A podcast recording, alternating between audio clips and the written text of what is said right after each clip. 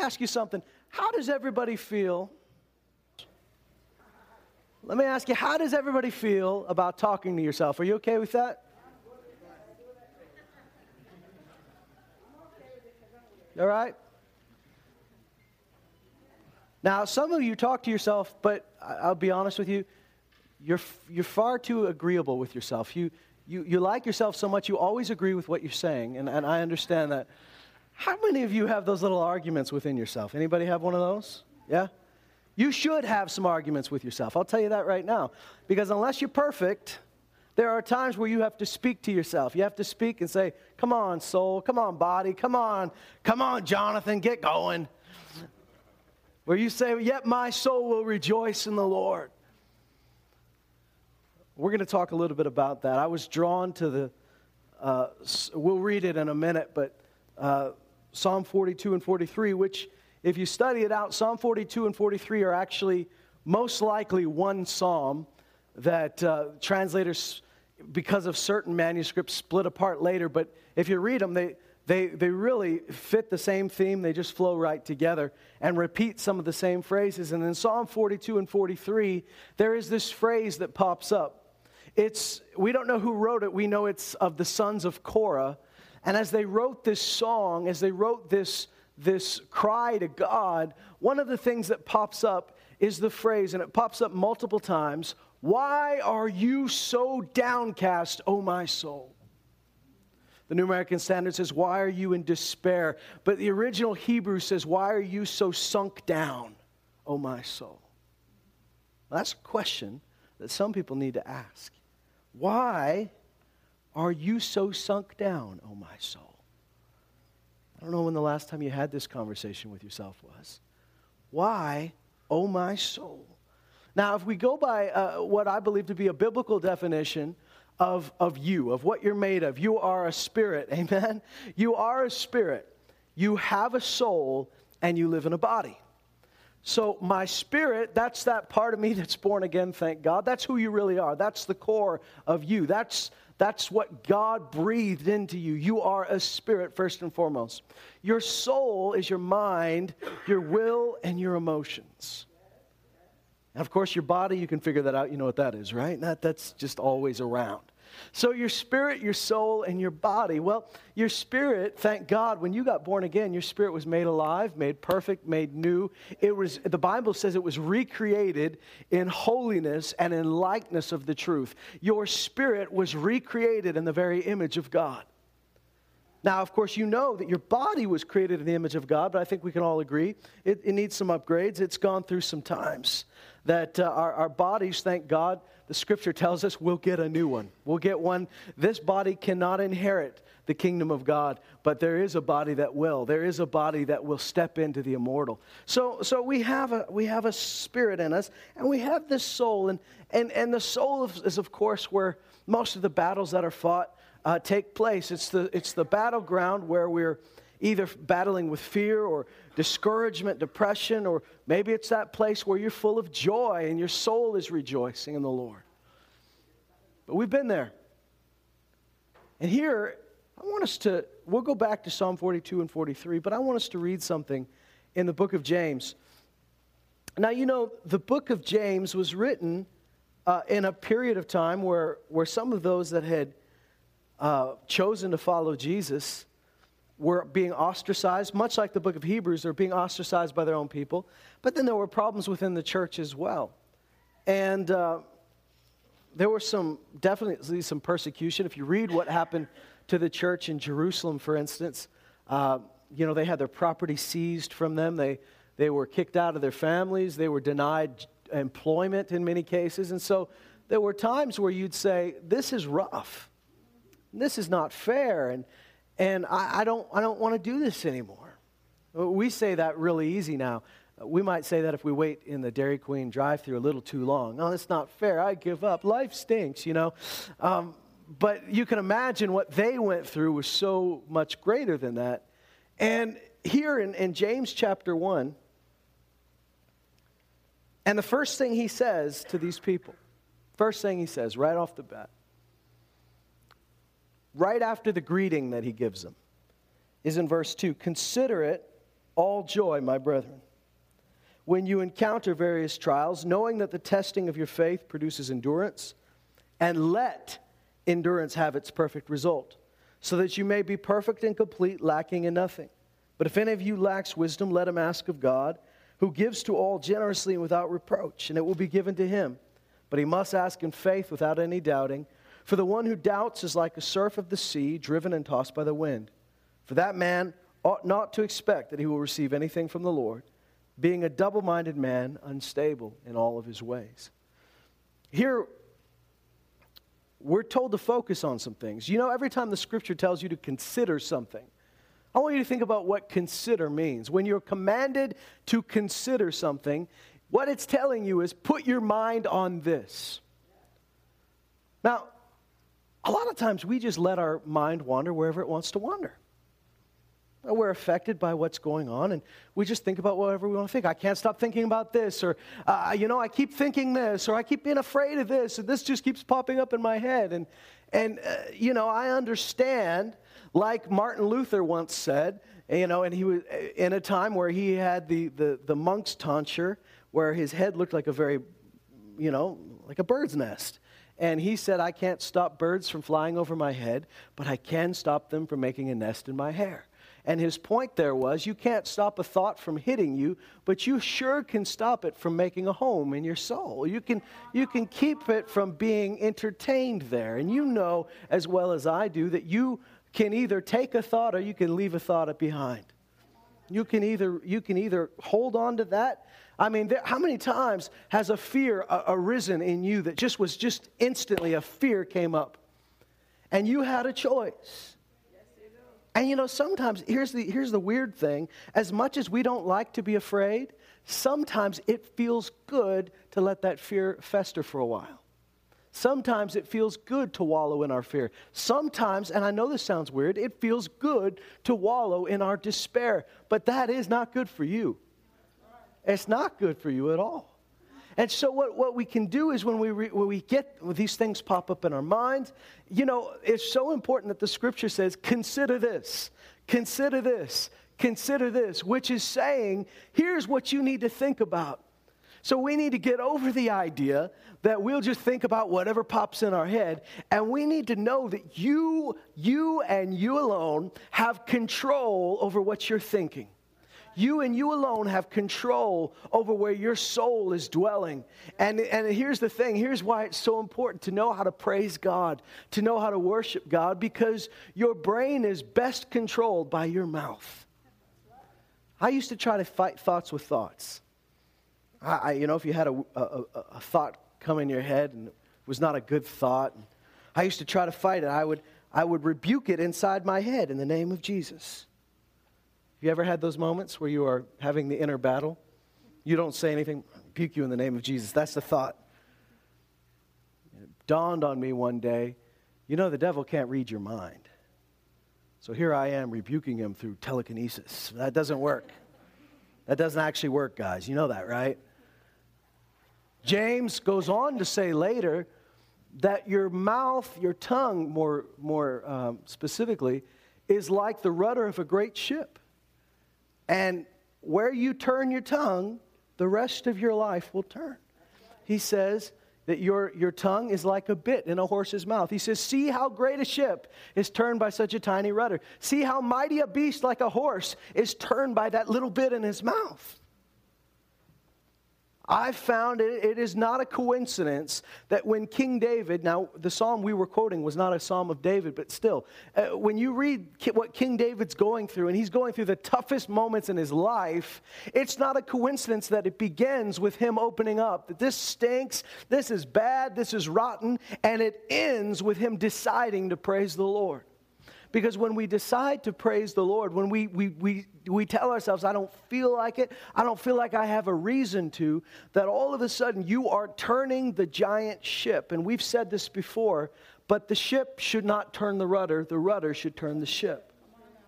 So normally, what do we talk about? We talk about whatever's happening.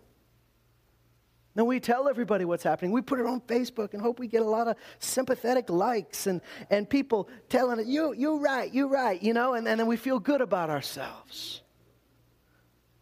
Oh, the garbage we put on Facebook. My goodness. I um, can I just say until until you can line up what you're about to type with what God says on the issue, don't type anything.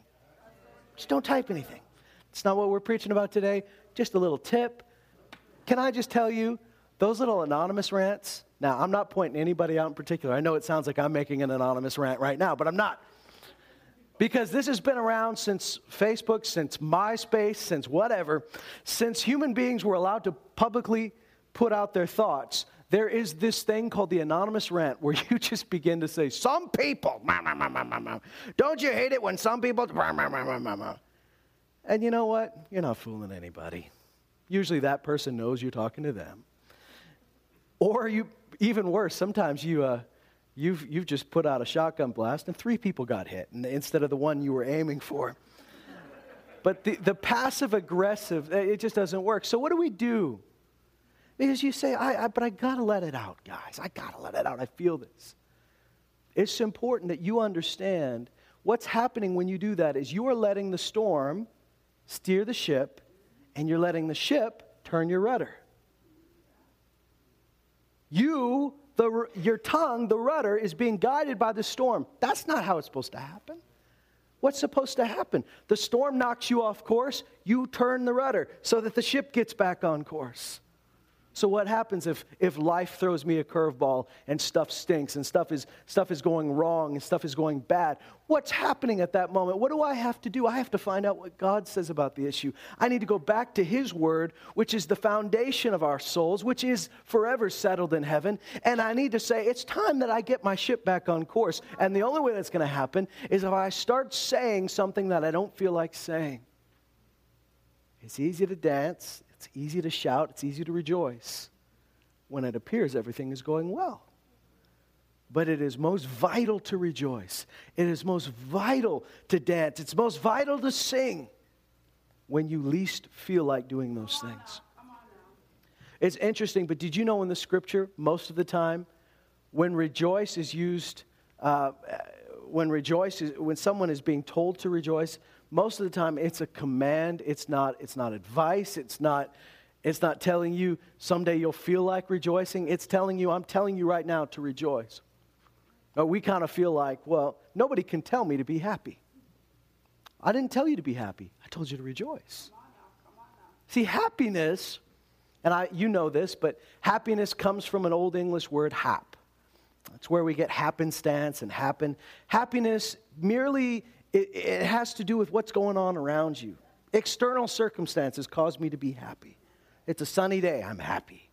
Somebody just gave me 50 bucks, I'm happy. You know, and I'm using shallow examples. But those are things that make you happy. But of course, we know that there is a fountain of life that does not come from the outside, but it comes from the inside. Do you know there are, of course, trees that can gather moisture, that, that can gather moisture from, from their leaves, and they can, they can take in moisture that way, but you know that most of the moisture is coming from the ground itself, it's coming from those roots. We can try to survive on happy things that happen, but you won't survive for long. You have to tap down into the well of life within you which is the Holy Spirit. The Bible says, and I, I, when, when I was praying about this, and I, I just kept hearing, you know, what, what am I, what are we, this whole week, every time I prayed for the church, there was a strong sense that God was bringing us back to a season of joy. And I thought, a season of joy, that sounds great. What are you doing? You know, season of joy. I like that. what are you going to do? And it was funny because I was expecting that God would do something that would cause us to rejoice. Of course, He has done something to cause us to rejoice. And I kept hearing the Lord wants to bring us back to a season of joy and a season of joy. And so, all right, well, what's going to happen? Well, the people will rejoice. God will bring our, will restore the joy of our salvation. We'll thank God for it.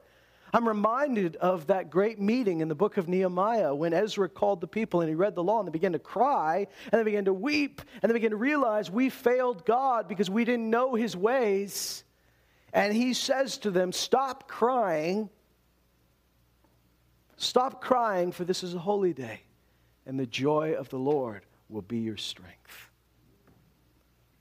Has it ever struck you that the reason some of you get so close, some of us, I'm going to include myself, some of us get so close to where God is taking us, we get so close to that point of breaking through. The scripture des- de- describes it as a woman that's gone into labor, but, but, but can't finish, just, just as in labor for, for days. And has ever uh, struck you that sometimes the reason spiritually that we're so close to breaking through in some areas, but we never do, is because our strength has failed. Our strength has failed. A lot of times, the strength fails us because we've allowed despair to take its place. I want to remind you of a scripture some of you may be familiar with. We won't turn there, but uh, remember when the Jews cried out, the Hebrew people cried out to the Lord to deliver them from Egypt. Do you remember that? And they cried out to the Lord because, because it was so rough living in Egypt. They were, they were slaves, they were being beaten, they were being treated badly. And when they complained, He doubled their workload. And they cried out to the Lord in despair, and the Lord heard them. And He sent Moses to them to declare deliverance and freedom. But the Bible tells us, and you can imagine, imagine this message God wants to set you free. You, in our minds, when we imagine that scenario, people that are crying out to the Lord, that are in despair, and God says, All right, now's your time of freedom. We can imagine a party. We can imagine shouts of joy. Finally, God heard us. But that's not what happened. The scripture tells us, but they could not hear Moses' message because of their despondency of spirit, because of the cruelness of the Egyptians. You know what that means? The Despondency means lowness of spirit. They were treated so cruelly, and they had allowed their spirits to sink so low that when a message of freedom came out, they couldn't hear it, they wouldn't receive it. Has it ever occurred to you that God has already answered your prayers?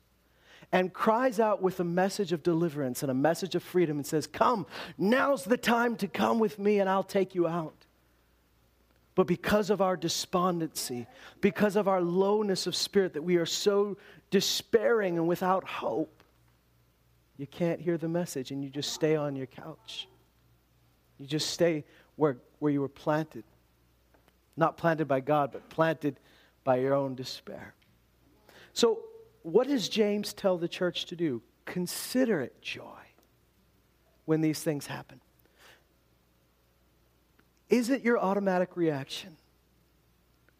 I mean, just naturally, in the flesh, would it be your automatic reaction when, when, these, when things are happening to you that are not good to be joyful about it? Would it be your natural reaction to say, This is, uh, I can be happy or I can be joyful? No, your natural reaction is, This is not a good thing. He tells you, I want you to consider it joy. And what that tells me is that you have a choice. You have a choice right off the bat. How am I going to look at this situation? You have a choice right off the bat. What am I going to fix my eyes on? Am I going to fix my eyes on the despair? Am I going to fix my eyes on the trouble? Or am I going to fix my eyes on Jesus, the author and perfecter of my faith, knowing that He is, His very name is the Lord is our rescuer, the Lord is our salvation? Am I going to choose to focus? And I'm not saying you pretend the problems aren't there, but what is bigger to you? Because to Abraham, he considered his body as good as dead. He considered that his wife, her womb had never been able to bear children. He considered that his wife, even if she had been able to bear children at a young age, she's way too old now. He considered all these things, and it says, Yet with respect to the promise of God, he did not waver in unbelief, but grew strong in the faith, giving glory to God. Well, how do you think he gave glory to God? How do you think he gave glory to God? How do you give glory to God? There's di- I mean, there's different answers to that, but I believe when it says Abraham grew strong in the faith, giving glory to God, I believe he, he started praising God and thanking God and talking about what God was doing, even when he didn't see it. And so he grew strong even as time went on. How many of you grow stronger the longer you wait for something to happen. Don't answer that because we, we're not going to elevate one above the other, but I'll be honest with you. That is something that stretches me. Because my natural reaction is the longer I wait after I've prayed, the harder it gets to keep waiting. But Abraham grew strong in the faith. Here he says, I want you to consider it joy when these trials happen. Because you need to consider, not, don't consider, don't spend all your time thinking about what's happening. Spend your time thinking about what God is doing. He says what he's doing is he's strengthening you. He's bringing endurance. He's bringing, bringing something in you that the world cannot take away. Let's turn, we, we quoted from Psalm 42, but let's go ahead and read it today.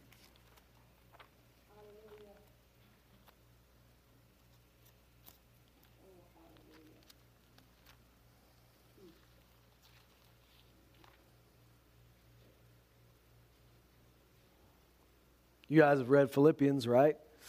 Philippians 3, he says, right out of the middle of nowhere, in the middle of the letter, has no context. He just says, Rejoice in the Lord. Finally, brethren, rejoice in the Lord. Then he says in chapter 4, Rejoice in the Lord always.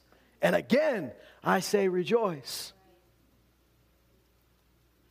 We got to get comfortable with being commanded to rejoice. You know, you know how the comedians get uncomfortable? When somebody walks up onto him, eh, walks up to him in an airport and says, "Be funny." No, no comedian enjoys that. There's probably not any comedians in the room, but you know they always complain about that. I complain, I'm not funny all the time, and somebody walks up to you and says, "Be funny." I remember the first time I was in a, in a church service where somebody walked up and says, "Now let's laugh." There's nothing to laugh about. I don't choose to laugh. I laugh because something's funny. Let's rejoice. Well, how in the world do I just rejoice? I don't feel like rejoicing. And my first instinct was, you can't tell me what to do. Oh, worship in my own way, which is always what we say, right? usually, usually worshiping in our own way is like, you know, w- w- when we use that excuse, it usually means we just want to cross our arms and close our eyes and go, hmm, this is how I do it. But how many times in the Bible were people commanded to rejoice? Now, I want to ask you a question. Just be, be honest, but don't answer out loud, okay? So be honest with yourself.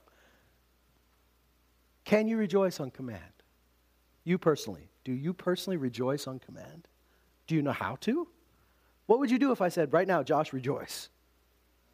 Well, you'd probably you'd, you'd yell or something. You'd, you'd, you'd do something like that. okay, here's, the th- here's a question, and we won't test it out.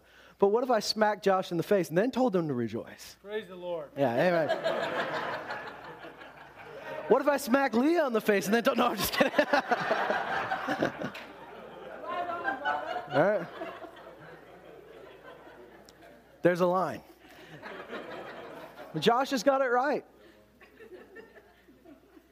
And you know, the first two times you say praise the Lord, it doesn't feel real. And there's a voice inside your head, and here's what it says You're just being fake. You're not fooling anybody, you're being fake. No, you're not being fake. You're obeying the Lord even when you don't feel like obeying the Lord. I'm obeying before I feel like it. Since when do feelings rule us? Since when does our soul run the show? I don't feel like dancing. Who cares if you feel like dancing? If the Lord said to dance, dance. Come on, we know that, right?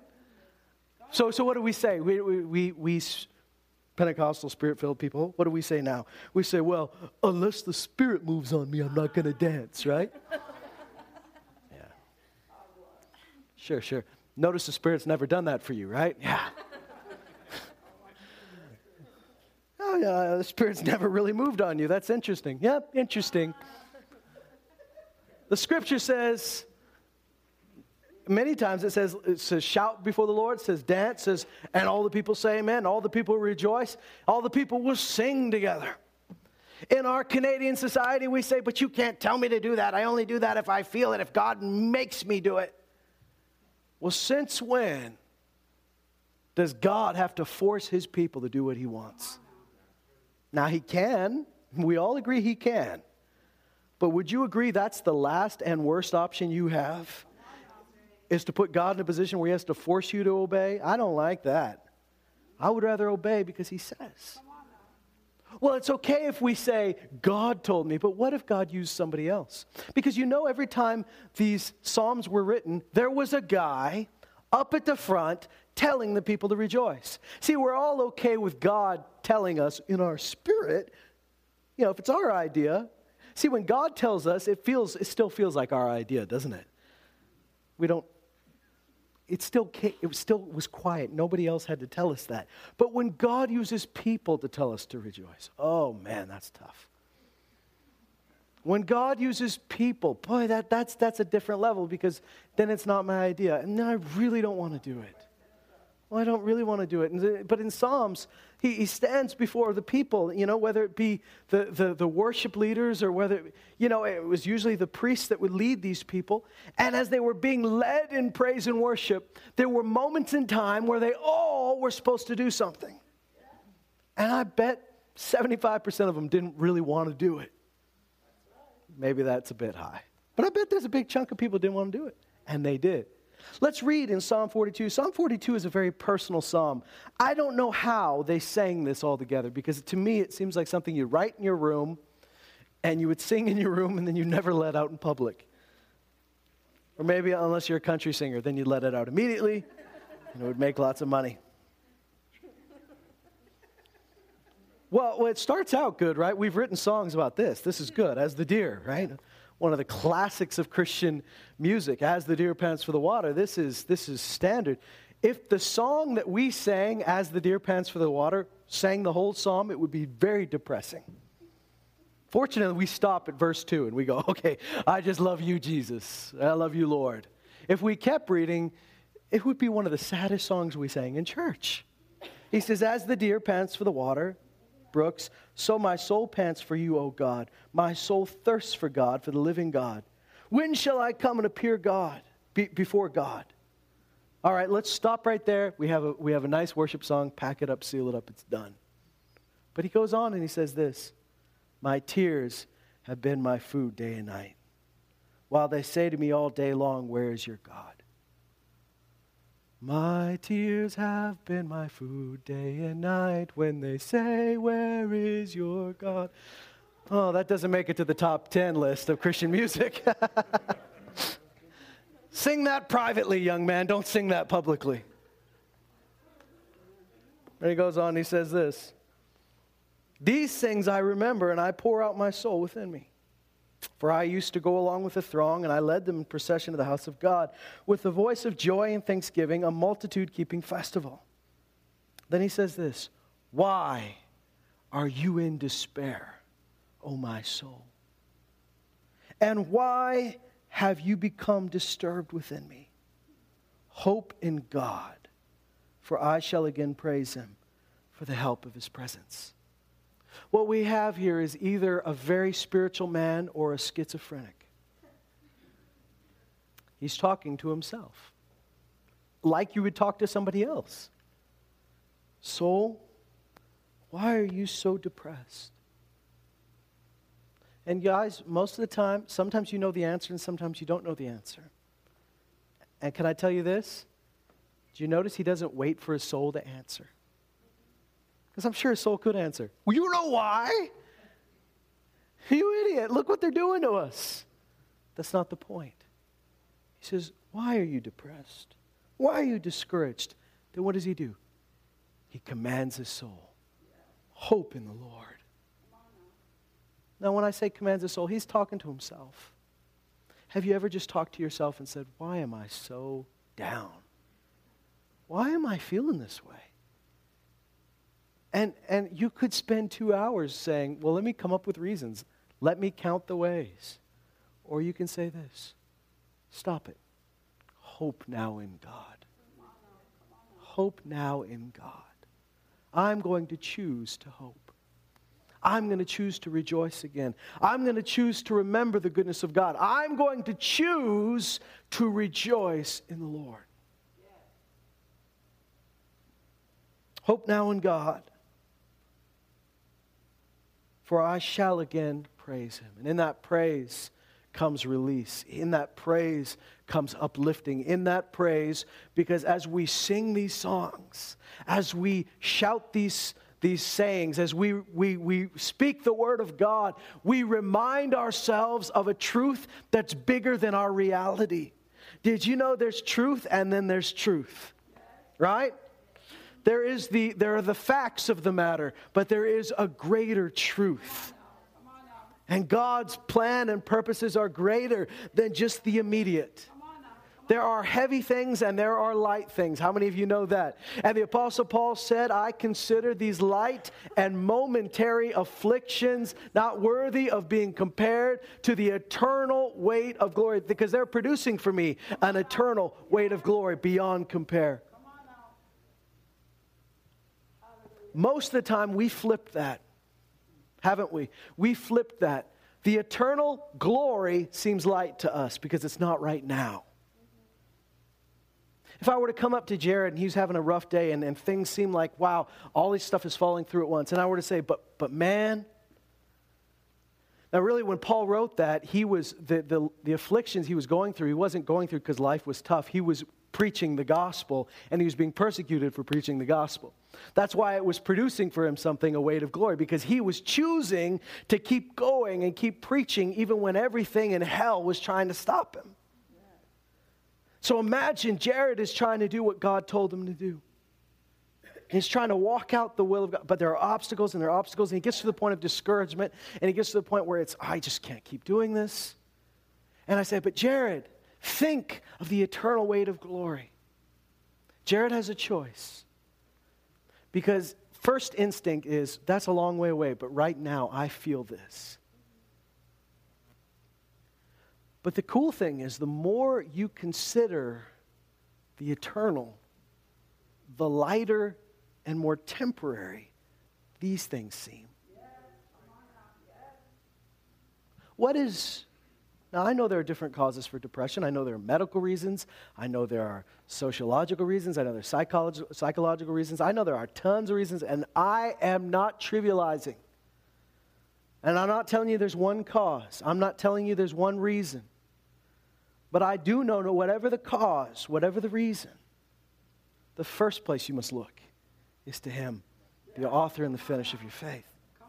I'm not here to tell you and to tell you your thing means nothing. And I'm not here to tell you that your situation is the same as somebody else's, but I do know this, and I can be general about this. Whatever seems heavy to you right now should not be as heavy, should not be heavier than what God has said and what God will do. So we choose what's heavy to us and we choose what's light to us. One, one pastor in Missouri said it this way. He said, At every moment in time, we are surrendering, we are submitting to something, and we are resisting something. What does James say later? He says, Submit yourself therefore to God, resist the devil, and he will flee.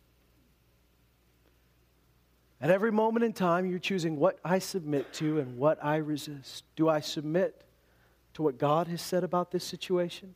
And do I resist the urge to be drowned in despair and discouragement? Or do I submit to my soul and my feelings? And do I resist the work of the Holy Spirit in my life? He says here, Hope in God, for I shall again praise him for the help of his presence. Oh my God, my soul is in despair within me. And you might think he's wrong to say that. Sometimes we are so quick to tell people you're done with it. We dealt with it, right? What are you still crying about? I'm sure I've been that way with my wife sometimes. What? I thought we dealt with this. Haven't I, baby? There were times we had discussions about something, and she said, I was still thinking about that. And I go, We talked about this. And sometimes we, we would expect this guy to just be over it. You, you already talked to your soul, you told it to open God, move on. But what does he do? Oh my God, my soul is in despair within me. Therefore, I remember you from the land of the Jordan and the peaks of Hermon from Mount Mizar. Now, what's interesting here is he says he brings the despair to the only one that can fix it. I've said this to you before, and I know you know this. You're not doing yourself any favor by cleaning up your prayers so that they have no trace of uh, I mean, I'm talking about your time with the Lord. You're not doing yourself any favors to hide things from God. And to think, well, I need to fix this before I talk to him. You can't fix it before you talk to him. He's the only one that can fix it, right? So he realizes their soul. But you know what? Instead of going to all his friends and talking about all his despair, instead of going on Facebook, and, and, and I know we all wish there was a sympathy button instead of a like button. somebody says, you know, my dog died. I'm glad you guys are praying for me.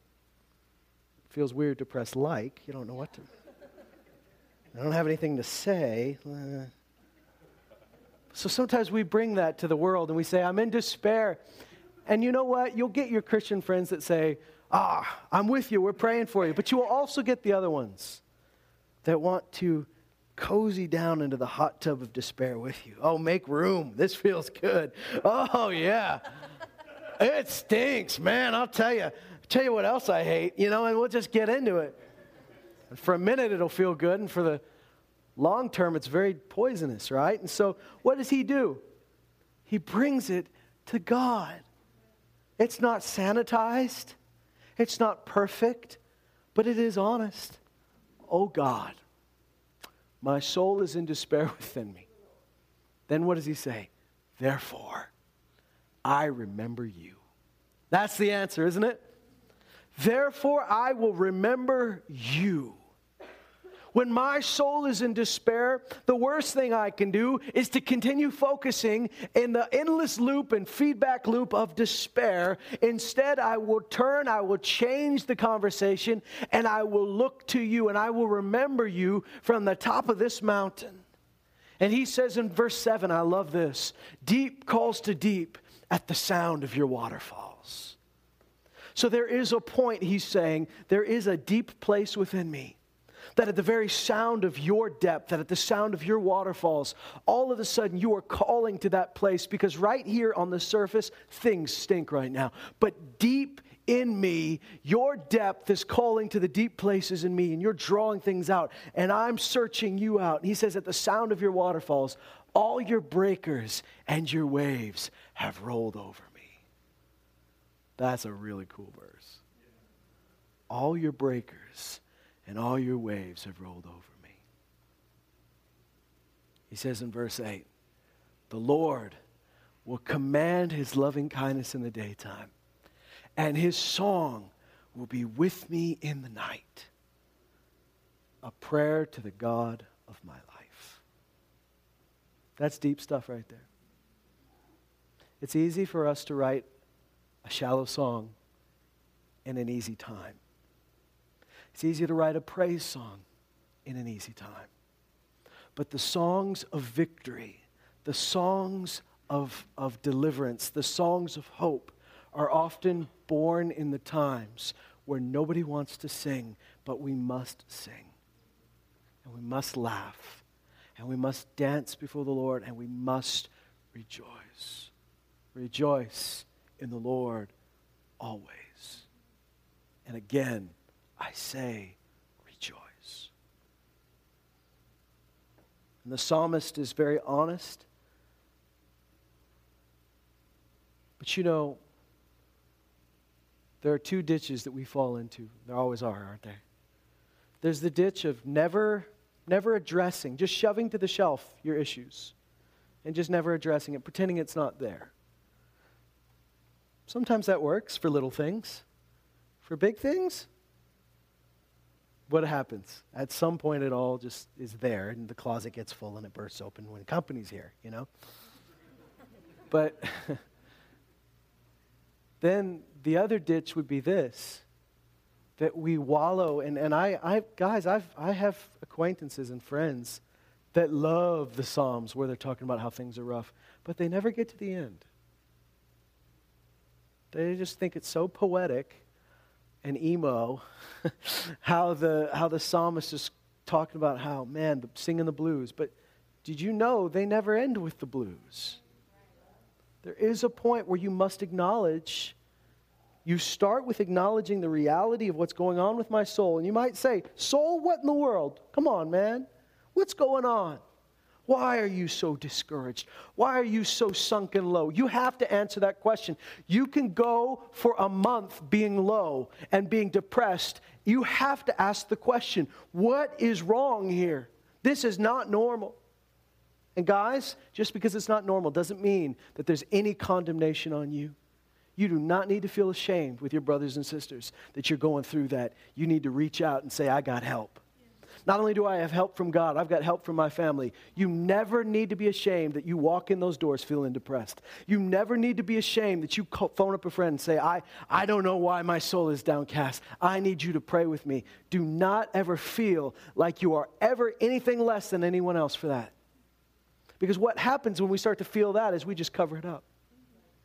But at the same time, don't go for the rest of your life feeling low. Say, why? And then tell yourself, Hope in God. Hope in God. And then when it, when it still persists and you're feeling, then say, God, here's what's going on with me.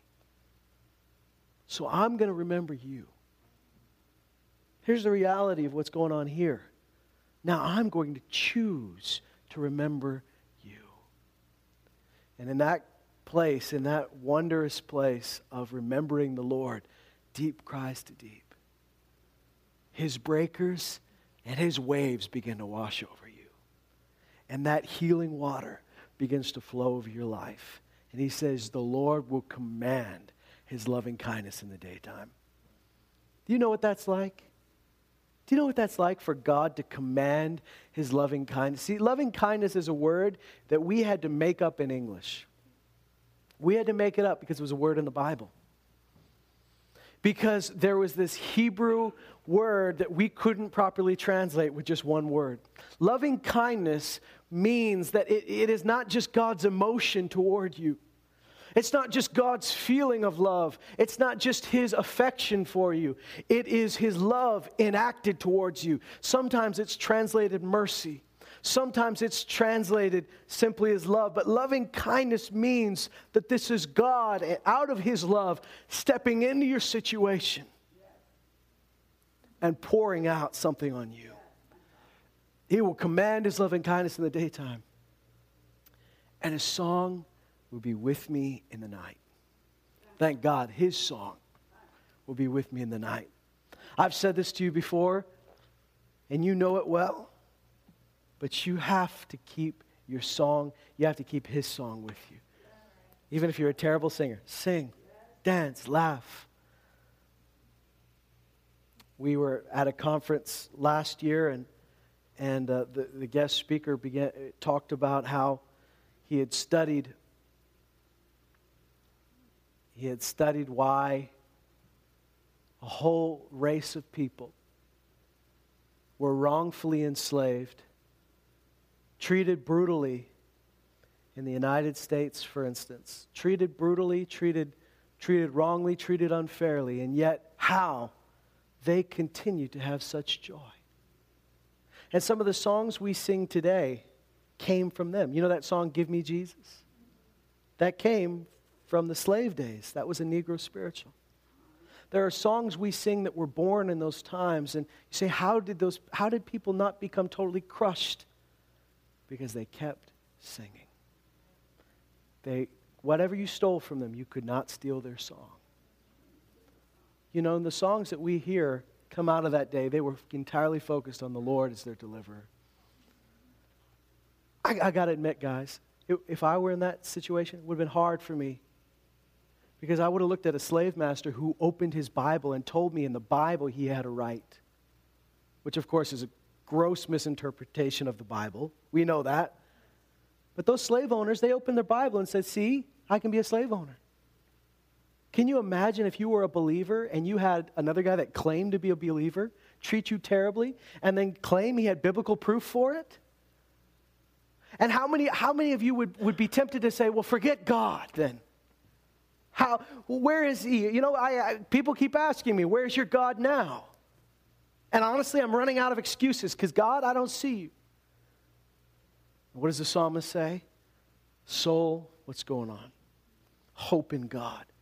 God, here's my situation. I will remember you. And the be- moment I begin to remember you, your waves wash over me. Your, the, the deep cries out to deep within me, and I remember your faithfulness, and I remember your goodness, and I remember that in the daytime you will command your loving kindness, and at night your song is with me. And they can steal a lot of things, but they cannot steal your song within me.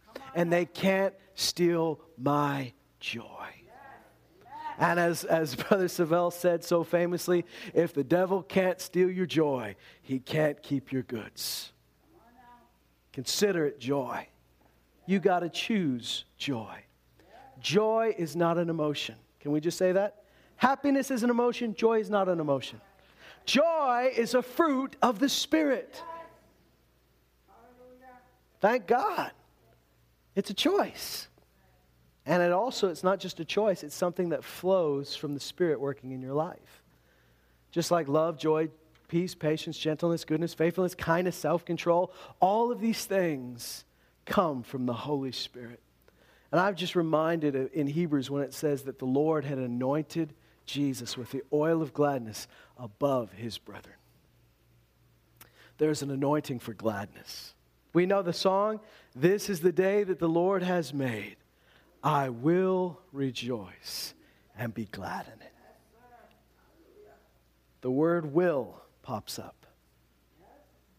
Doesn't say, This is the day the Lord has made. I feel like rejoicing. It says, This is the day the Lord has made. I will.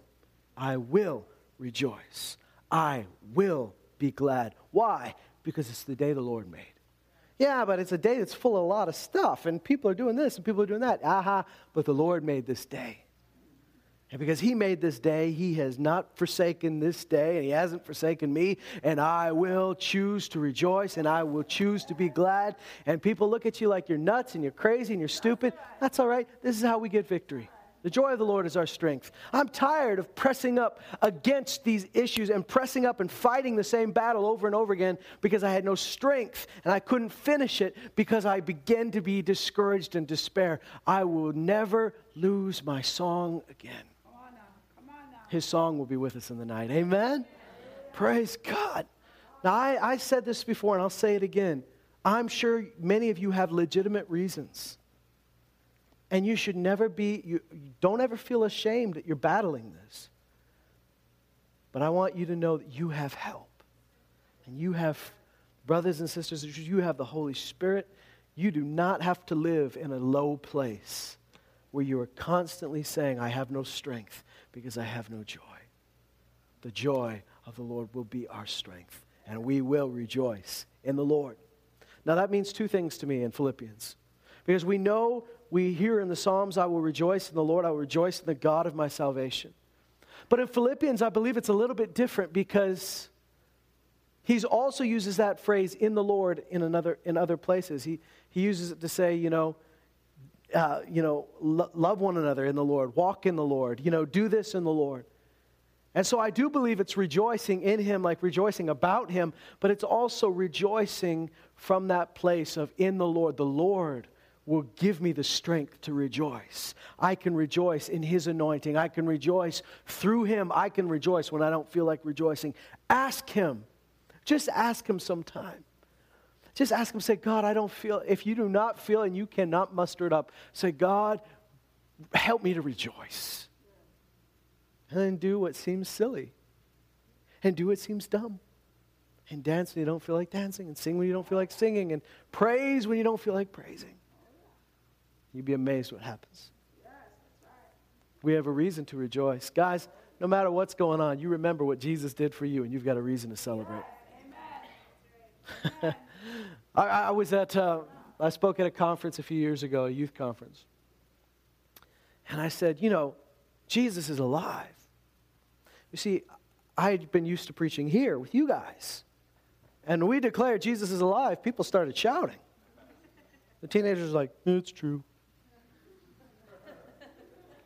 Checks out. It's legit. Guys, I just heard you like really pumped that they opened the water slide. Like you were really pumped about that. Jesus is alive. Oh, so, so a couple of the good Christian kids, the teacher's pets, go, yay. Say, no, no, no, you guys don't get it. Jesus is alive. Like, I mean, we're treating it like, well, yeah, but George Washington chopped down the cherry tree, like you know, a historical fact. No, no, no, no. Jesus is alive. Well, you know, all of a sudden you see some people start to like, well, wait a minute, is that something I'm supposed to be excited about? And then you start to see the wheels turning, like maybe I am supposed to be pumped about this.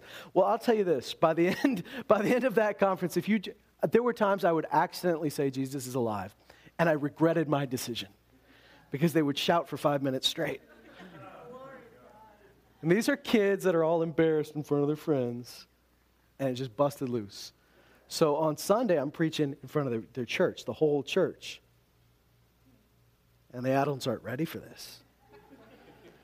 You say, Jesus is alive, and you see these people just sitting there. You say, Jesus is alive, and all of a sudden, all these teenagers are yelling in their ears and jumping up and down and dancing. And the old, the older people are looking around like, What's wrong with these kids? What have you done with my son? And it's just a reality. It's not, it's not pumping somebody up, it's not a cheer. It's the reality of we always have something to get real excited about. Our Savior, our Redeemer, He lives. Jesus is alive. Amen. Praise God. Stand up with me today. We will rejoice. We will rejoice. We will sing. We will dance. We will laugh. We won't hide. We won't hide our soul away. We won't disguise our despair. We'll bring it to the Lord. We're not ashamed to say that you are our hope. We're not ashamed to say you're the answer. We're not ashamed to bring it to you and say, Lord, this is my situation. Be merciful to me, O God. My soul will hope in the Lord. I do believe that today, like every day, we all have some choices to make. We need, I, I really, I really do believe that the Lord has some, some deep and, and, and marvelous things for many of you. But there's no way you'll be able to carry it. There's no be, way you'll be able to break through. There's no way you'll be able to do the task until you learn to find that place of strength. And I believe you can. Today, I don't want you to feel condemned for the times that you've quit early, or you stopped short, or you gave up. But today, I want us to start fresh. Today, I want us to say if you are in the middle of despair, if you're in the middle of discouragement, hope in the Lord. Hope in the Lord. Hope in the Lord. You have hope. Hope is alive. Hope is, is, is personified in Jesus Christ we have hope. Thank you, Jesus.